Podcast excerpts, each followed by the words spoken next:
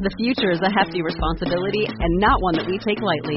But then, taking things lightly has never been what Hefty is about. That's why we've created the Hefty Renew program that turns hard to recycle plastics into valuable resources like park benches and building materials. To participate, simply fill up an orange Hefty Renew bag with accepted items, tie it up, and drop it in with your regular recycling. That's it. It's that easy. It's time to rethink recycling with Renew. Particular valued resources may vary by geography. More info available at heftyrenew.com. Episode 267 of the Read to Lead podcast is brought to you in part by Self Publishing School, where Chandler Bolt in his free training will take you from blank page to published author in as little as 90 days and send you a free copy of his book, Published. For more, visit readtoleadpodcast.com slash published right now.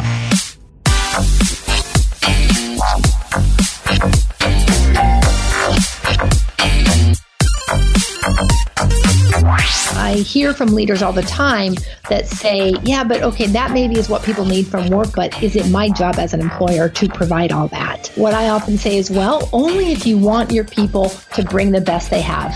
Hello to you. I am Jeff, and this is the Read to Lead podcast. As you may know by now, it's the podcast dedicated to your personal and your professional growth.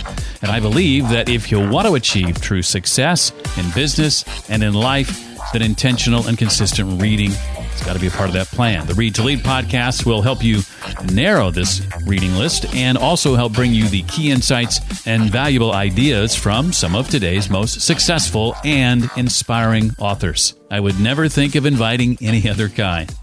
In a moment, you and I will be joined by Moe Carrick. Her new book is called Brave Space Workplace Making Your Company Fit for Human Life. I'll ask Moe to share about the consequences of focusing relentlessly on growth and profit as a company these days. Some common issues that are making some workplaces toxic today, the tools for learning how to actually create a fit workplace, and plenty more. Did you know that I've created a list of my 12 all time best business and personal development books? Indeed, I have, with explanations for why each was chosen and much more, and it's free. You can get it right now when you text the phrase read to lead, no spaces, read to lead to 33444. That's it. Just text the phrase read to lead, all one word, to 33444. I've surveyed over 150 of the world's most successful and inspiring authors, and these are their most cited recommendations. I've put them together in a top 12 list just for you. Again, it's free when you text read to lead to 33444. Moe Carrick, a best selling author and founder of Momentum Inc helps brave people do the hard things that make organizations great and benefit people, results, partners, the environment, and the community. She seeks to help people thrive in the companies for which they work and grounds her approach in a unifying and undeniable truth. Successful work is dependent on human relationships. She holds a master's degree in organizational development, is a certified Daring Way Dare to Lead facilitator, a coach, and an administrator of a variety of tools in her trade. She is a regular blogger on topics related to people at work and is a contributor to Conscious Company magazine. Her new book, which comes out on May 21st, is called Brave Space Workplace Making Your Company Fit for Human Life. Moe, it's a delight to welcome you to the Read to Lead podcast. Thank you, Jeff. I'm so happy to be here. And did I get that date right, May 21st? You did. Yes, that's our that's our launch date. Awesome.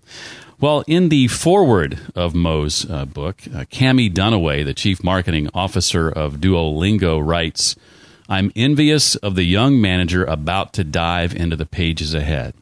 You can learn so much that will positively impact you and the people you'll go on to lead. I am here to confirm that Cami is not wrong. awesome. well, let's begin, Moe, with what you describe in the uh, early part of the book as a relentless focus by many companies on on profit, the quarter over quarter growth. What have been some of the of the consequences of that over, say, the last I don't know, hundred years or so? Mm. Well, they're kind of dire, Jeff. I mean, as you know, I, I, and I. It's interesting because working, you know, the vast majority of my clients are uh, for-profit corporations, and although I'm a certified benefit corp with a big emphasis on the triple line, I, I get it. I mean, we companies need to make a profit in general. So please know that I'm not anti-profit. But at the same time, we've sort of begun to treat profit, not begun, we have for a long time, as the only North Star. And I think um, what I'm seeing and what we're experiencing in terms of trends is that is that it's that relentless focus only on on profit um, and that arrow always going up and, and to the right that that is harming us and you know a couple of things that that I that I call out in the book and there's I'm sure more consequences but but one is of course the environmental impact mm-hmm. we're um, you know, climate change, the scarring of all of our natural resources exploitation is is a huge impact of of um, of that focus on profit. Really, you know, um, internationally, um, we also see, and there's been a lot in the media about this lately, as I'm sure you're aware about, you know, the impacts of the uh, wealth accumulation and, and concentration of wealth in just a few, um, which has created some pretty toxic wage stagnation and a wage mm. gap.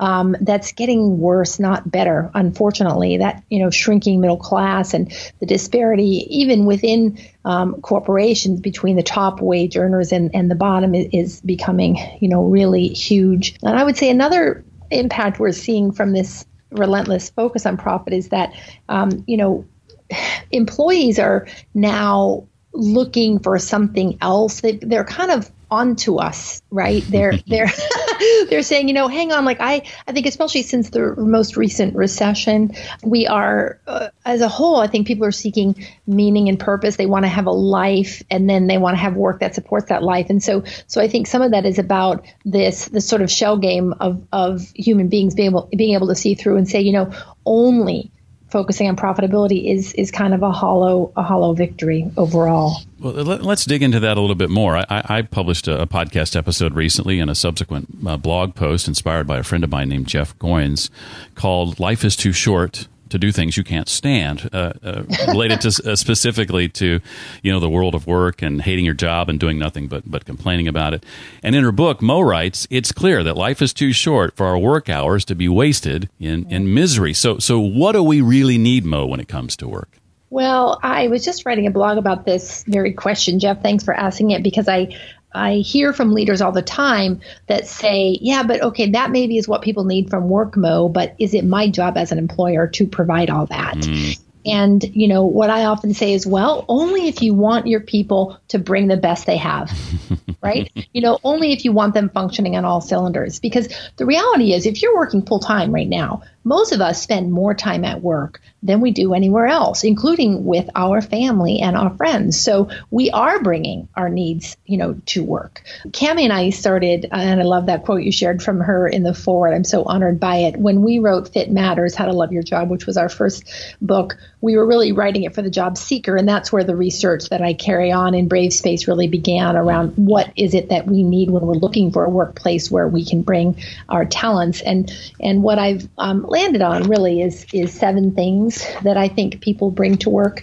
today as as needs, and some of them are pretty basic, and you'll recognize them, I'm sure, from your own experience. Obviously, we have to meet our basic requirements, which is the the, the mo- money or non-cash compensation that allows us to you know provide food, clothing, shelter, safety, etc. Um, but in addition to that, we need fundamentally to contribute right? I mean, we need to do something that matters to someone. And when people hear that second one from me, they often say, well, not everybody can work for social or environmentally minded business. And I say, yeah, you know, that's true, but that's not what this is about. This is about like, can I connect the dots that the thing I'm doing matters to somebody? Mm. I have a story about that I'll, I'll come back to if we have time. But thirdly, we need to be seen which is to be known, you know, to have someone know our name, maybe know a little bit about our circumstances, what calls us to have joined your organization. Fourthly, and Dr. Brene Brown and others speak profoundly about this, Patrick Lencioni, Daniel Goleman, we need to be able to connect in real ways with other people. And because of the amount of time we're spending at work, that need for connection does play out often at work, um, where we're getting our social um, vibrancy and our feeling of being part of a group largely from the workplace. Fifthly, we need to learn. We need to be able to become better over time. I mean, that's on Maslow's hierarchy as well. We want to self actualize. We don't want to say the same and do the same thing tomorrow that we did yesterday forever and ever. I mean, that's not what any of us really want. Um, sixthly, we want to feel supported. And I define that as being able to be brave, knowing that there are risks. I used to call that one feeling safe because psychological safety, as you may recall from like Google's research in 2015, the Aristotle Project really points to the importance of psychological safety in team health. But but to me, we want to go a little bit beyond just feeling safe because we can't necessarily guarantee it as employees, can we? As employers, excuse me, you know, can we? We you know, you can't be guaranteed that you're not going to lose your job or guaranteed that something isn't going to be difficult or challenging for you or have a consequence. But we do want to be able to feel supported so that we can be brave and activate innovation and creativity and problem solving. And last but not least, you know, we want to be able to make our lives work, right? And that might mm-hmm. be Uh, you know being able to do the things that matter to us whether it's that i'm a young parent and i want to be able to be available for my children, or I'm a professional athlete and I need a lot of training time, or I want to live in an urban environment and not have a long commute, you know, whatever it is, we want to be able to integrate our work into our lives in a nutshell. So those are kind of the seven things that I think we have in our backpacks when we come to work every day, which is a lot for the employer. But it's when those things are present in varying degrees, it facilitates us being able to really offer our full energy and attention to that job. You mentioned a story you wanted to come back to. Well, I was thinking, Jeff, about this idea of like doing something that we can contribute. And I was reminded of, um, and I think I tell this story in uh, in the book in a shortened version. When I was young, I was in college, and I took a job one summer to be nearer my boyfriend. Good reason for anybody to move town, right? And um, the job was as a janitor at a hospital, and it was it was a acute care hospital. I was on like the orthopedic floor or the surgery floor, and I just you know was taught how to do my job, and it was kind of mundane. I rode my bike to work every day. I think I worked like seven to three, so it was nice because I got out early and I could hang out with my sweetie. And um, about three weeks into the job, which I didn't take very seriously, it was just a summer job. But one of my patients, I had been cleaning her room, and she had come in for gallbladder surgery, and she actually died. Mm. And my boss, whose name was Pedro, sat me down along with another one of the housekeepers and said, Hey, you know, that Mrs. So and so died. And do you know why she died? And, you know, I was like 19. I was like, I don't know why she died. She, you know, she was sick. And he said, Well, she died because she got an infection. And it's possible that she got the infection because we or someone in a role like ours failed to use the cleaning materials that we provide in the proper sequence, allowing some bacteria or some germ to grow and perhaps contributing to her death.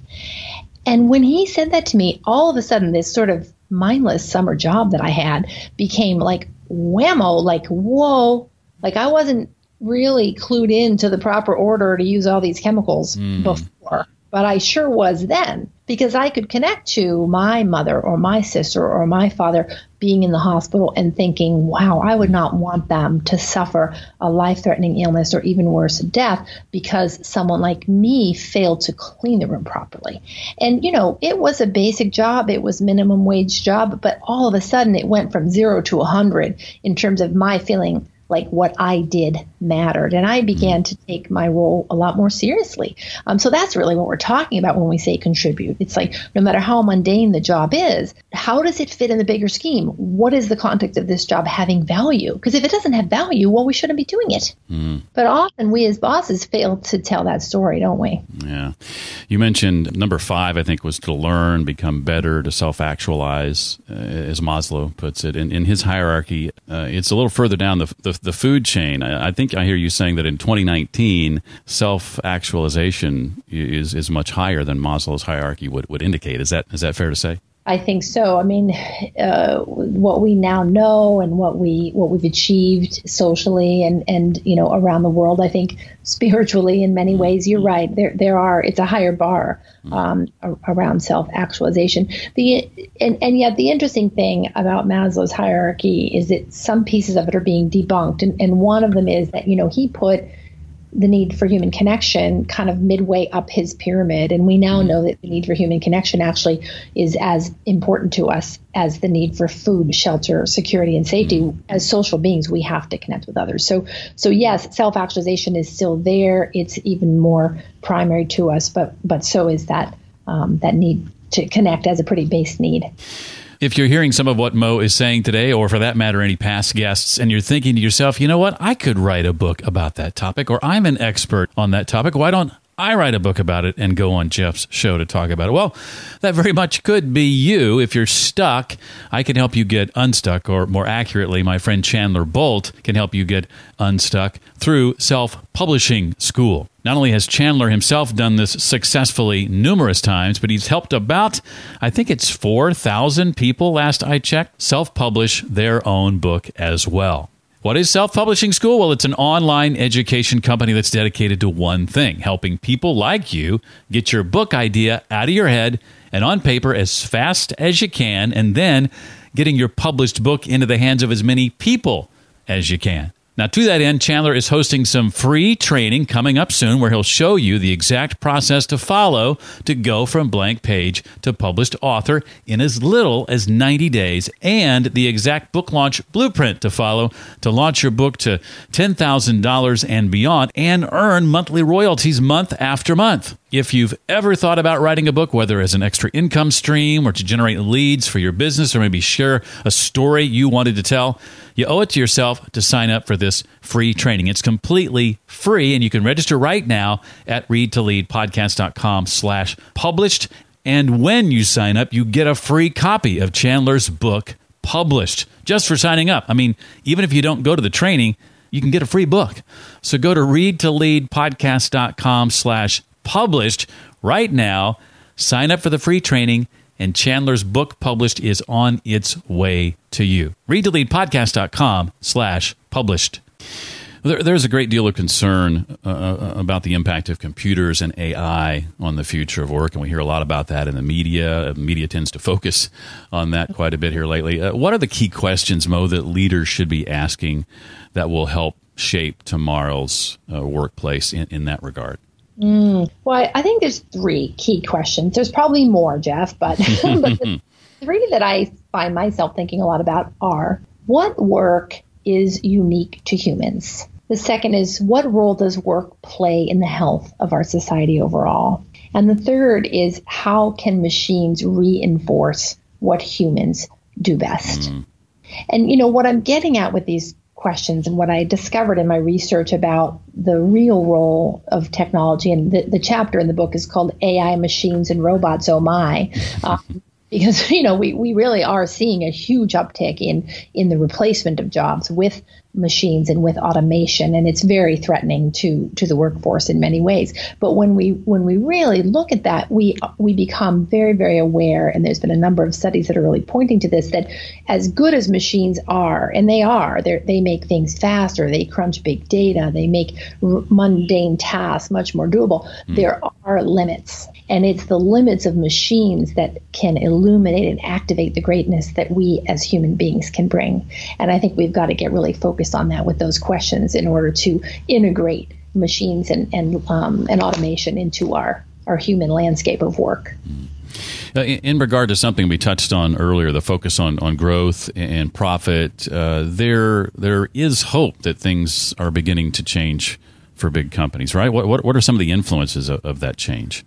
Well, there's many. I think the, the recession, the recent recession, has has caused us to rethink some of it, as well as the global economy. One of the um, recent outputs that I've dug into a bit more closely is uh, from Deloitte. It's a, a piece that they wrote, a report called The Rise of the Social Enterprise in 2018. And they talk about the fact that big organizations are really becoming social enterprises, not only economic enterprises. And so revenue and profit making are going to are going to need to be mindful of the bigger environment and the stakeholder network overall. So there are some things that are really influencing how these organizations are moving. And what Deloitte points to is one is that the power of the individual is growing you know, um, with millennials at the forefront. The the social media environment, the digital age makes the individual really all powerful around influence and access to influence through the dissemination of messaging. Second is that businesses increasingly and I know you've seen this in your role but we are we are expecting business to fill a leadership vacuum in society mm. um, more so than ever before. It's taken the place of government in, in many situations, and um, the leadership there becomes critical. And then, mm. thirdly, is, is what we, we were just talking about around technology having unforeseen impacts on our society and creating big opportunities for sustainable and inclusive growth. So I think these these dynamics, as well as some others, are, are, definitely causing us to to have a sea change afoot amongst the big companies, the mega companies, and the really large corporations. And that last one, uh, technology, or at least when it comes to our, our devices, mm. uh, that would be something that I think, in your view, is one of the things that is making or helping to make workplaces toxic in, in 2019. Is that fair to say? Yeah, it is. And, you know, it's a paradox, isn't it, Jeff? Right? Because we love devices. I mean, I do. Like, I can do things on my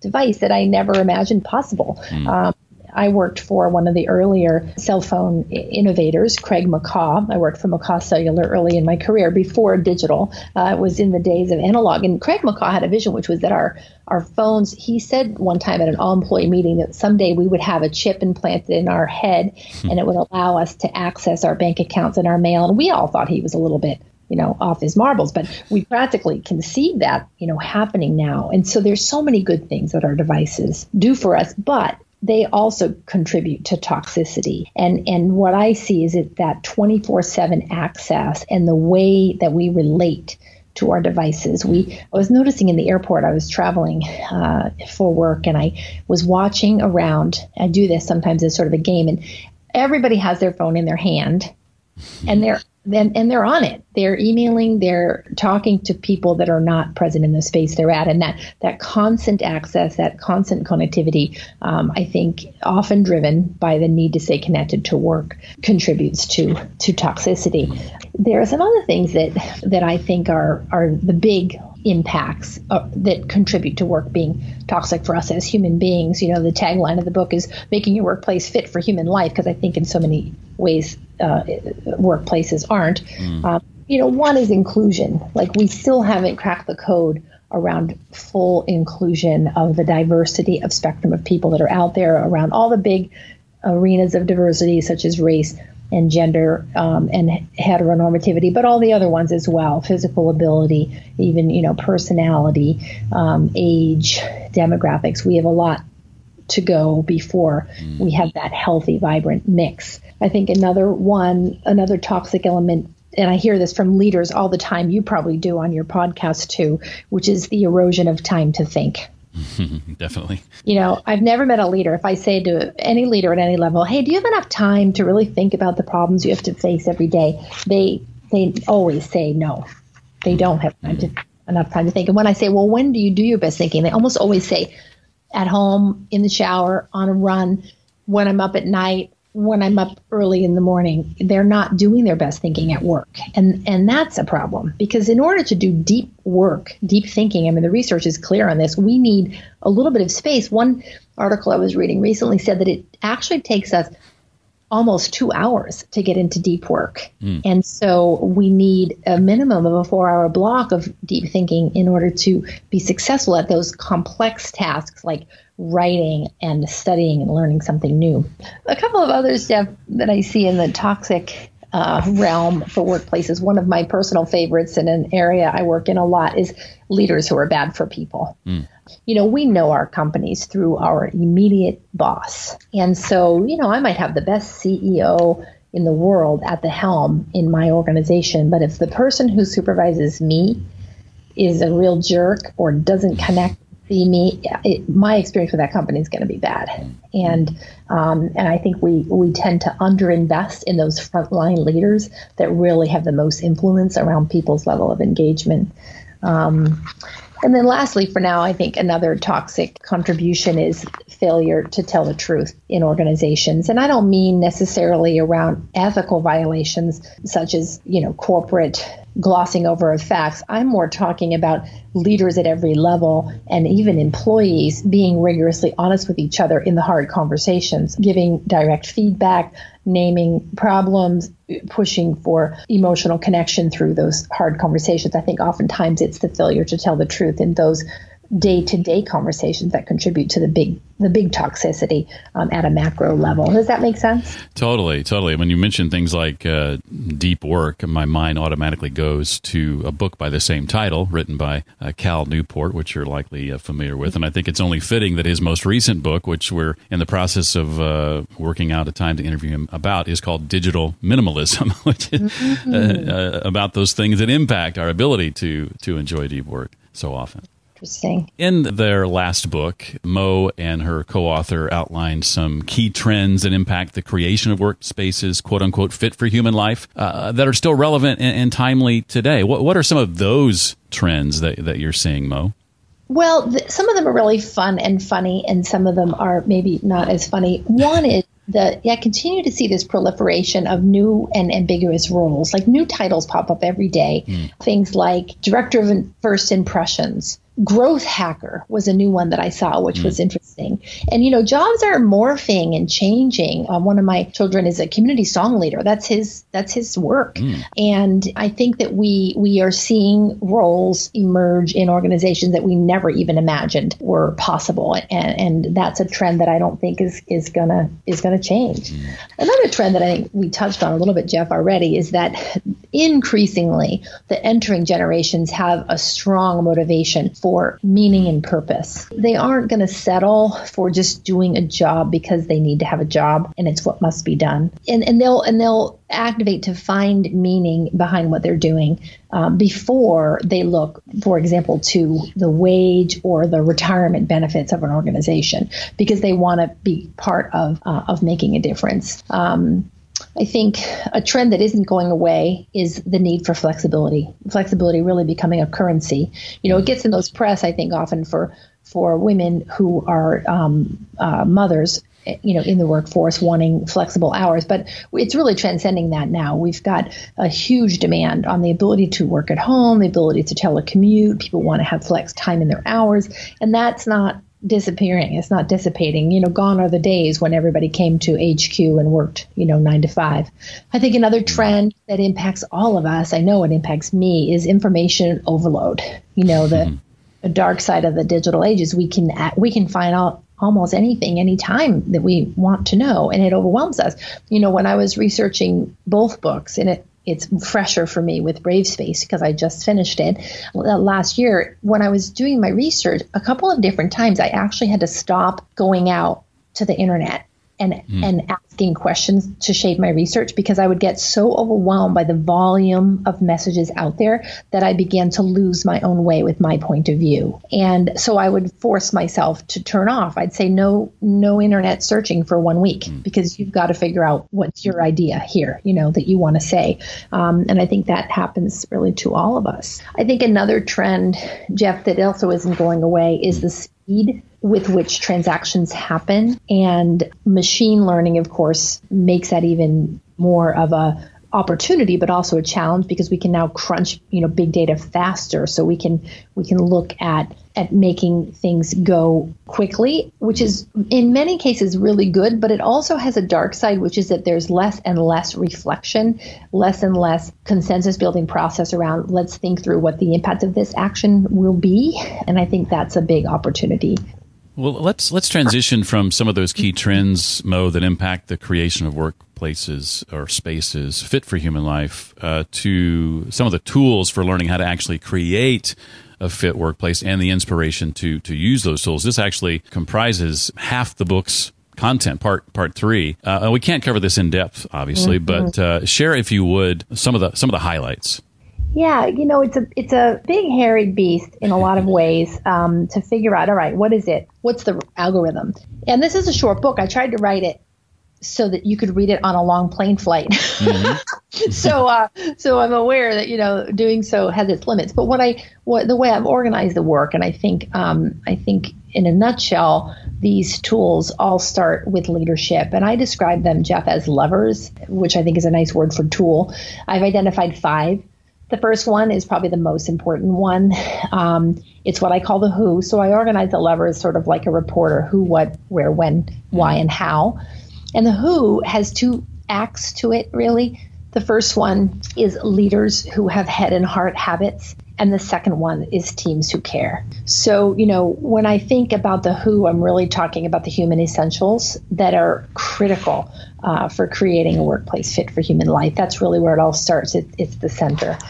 Beyond that, the second lever that I speak of in the book is the what, which is, in a nutshell, the culture. Mm that we're that we're driving from our company which you know in its most basic way we just we define culture as simply how we do things here but what i'm talking about really with the second lever is a is the creation of a conscious culture creating the way we do things here through a embedded set of values that show up in the behaviors that people demonstrate day in and day out. So lever two is the is the culture. Level three or lever three, excuse me, I describe as the where and the when, which is purposeful mm-hmm. design. People often think I'm talking about the physical workspace, which I am talking about the physical workspace, but I'm talking about much more than that mm. because design really includes everything that happens in an organization from our performance management conversations to our workflow processes to our physical space to how do we handle remote workers and and when designed carefully, these things can either activate human greatness or they can disable and compromise it. So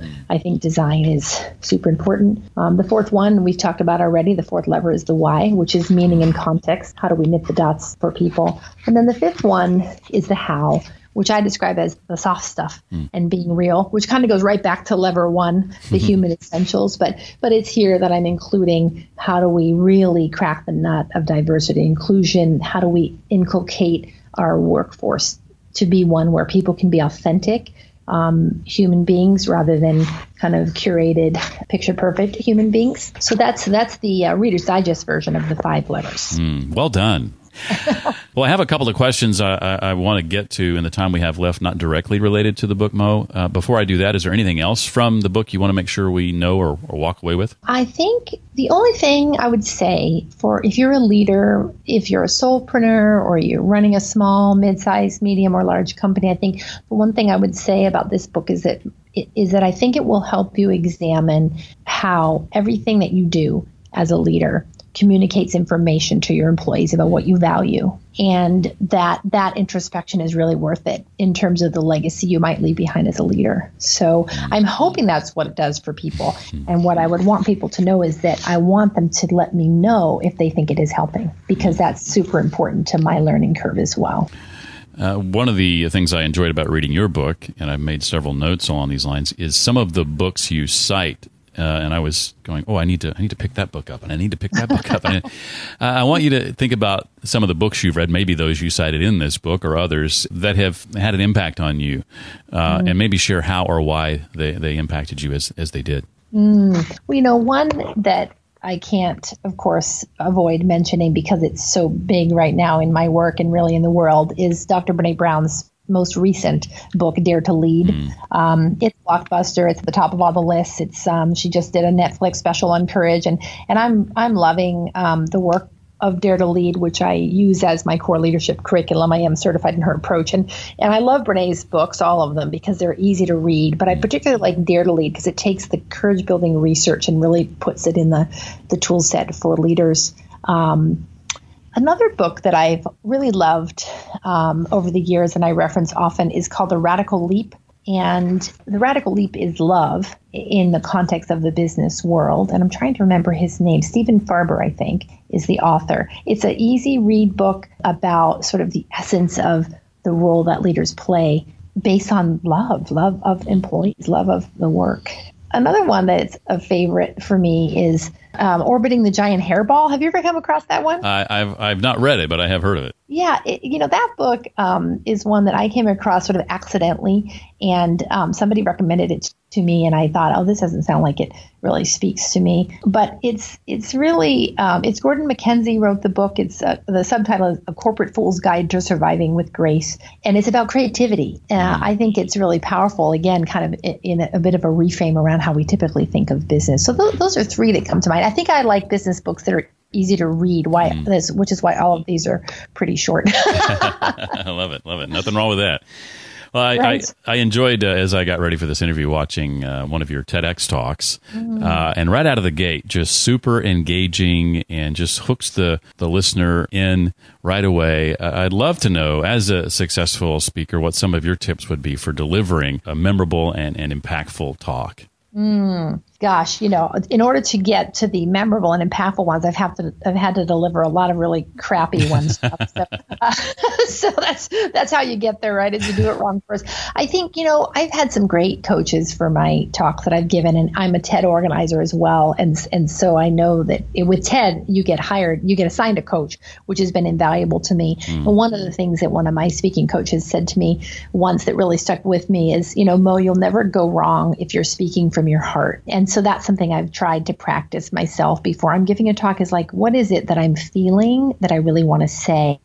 And um, I really noticed that my most recent talk, which was given in January on a TED stage, was titled Loving Men What's Women's Role in Healthy Masculinity? And and that talk was a hard one, like TED always is. It's 18 minutes or less. But I had a lot to say about it. But my coach helped me really put my the center of why I feel that's important as a mom of two sons and one daughter, and as an employer and a worker in the in the space of business.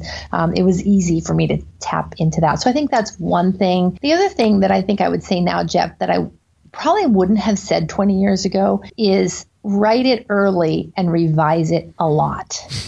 Because I think I used to just say, "Oh, just wing it." Mm-hmm. I do sometimes still wing it, and I'm lucky that I can often pull that off. But I am definitely better when I've when I've gotten it kind of winnowed down, and I've spent the time sort of pull, separating the wheat from the shape around what's really helpful to the audience about this. I so have learned that last one, especially in my my own life, of writing it early and, and revise it uh, often. I think I think you need to give yourself the space to do that for sure to really knock it out of the park. Mm. Well, finally, uh, I, I, know, of course, you're in book publishing mode here for a little while uh, yet, uh, but beyond that, uh, if you're able to share uh, a desire to share, what's ahead for you and your team that on the horizon has you excited? Mm. Well, certainly the launch is super fun. We're also rolling out a lot of Dare, Dare to Lead programs in Brene's work around the country and around the world, which is super fun. I think um, another thing that I'm really thrilled about is really starting to combine the work I do on Brave Space Workplaces with my history as a wilderness guide by mm-hmm. taking the content and the work on the road a bit in adventure based settings again, which is a harkening back to my youth and is a super, uh, super fun dynamic. We'll be hosting some trips um, nationally and internationally that are blending didactic content for leaders, but in a, uh, an experiential format, uh, kayaking, hiking, being in wilderness or lodge based settings, which is super fun. The research that I'm digging into right now has two main threads that I'm also excited about. One is doing some work on better understanding the relationship between white women and women of color at mm. work. There's an essential role there around the intersectionality of, of race. You know, white women have benefited uh, more greatly from feminism than women of color have at work and I'm I'm curious about what else we need to do in that in that realm so that will probably be be what book 3 is about but it's kind of a toss up because the other thing I continue to to poke at a lot is what about caregiving needs to change for men and women in order to really activate the kinds of leadership balance that is necessary for long term sustainability. So, you know, typically men have held executive office and they've had a stay at home spouse, and that's changing now mm-hmm. with women beginning to penetrate those ranks. And as a mom of three, I know just how hard that is. And there's some profound myths about parenting that I think we have to shift for men and women to be in that caretaking story in the same way. So I'm I'm also continuing to have my ear to the ground listening about that and queuing up some thought leadership there as well. Well, the release date for this again is May 21st. It's called Brave Space Workplace, making your company fit for human life. And her name is Moe Carrick. Moe, thank you so much for taking time out of your uh, travel schedule. I know you're on the road right now and, and, and, and coming here and talking to us uh, on the Read to Lead podcast. I really appreciate it. Well, thank you, Jeff. Thanks so much for having me. It's been a pleasure to talk to you. I love listening to your podcast. So thanks for having me as your guest. For more on Moe and the links to the resources we talked about, visit read to lead readtoleadpodcast.com slash 267 for episode 267. While you're there, I hope you'll sign up for my 12 all-time best business and personal growth books, or you can simply text the phrase read to lead, all one word, to 33444. It's absolutely free. Speaking of free, make sure you grab your free copy of Chandler Bolt's book published when you register for his free training. You can do that by going to readtoleadpodcast.com slash published right now. I hope you enjoyed this episode. That's going to do it for this week. I look forward to seeing you next time for the Read to Lead podcast. Until then, remember leaders read and readers lead.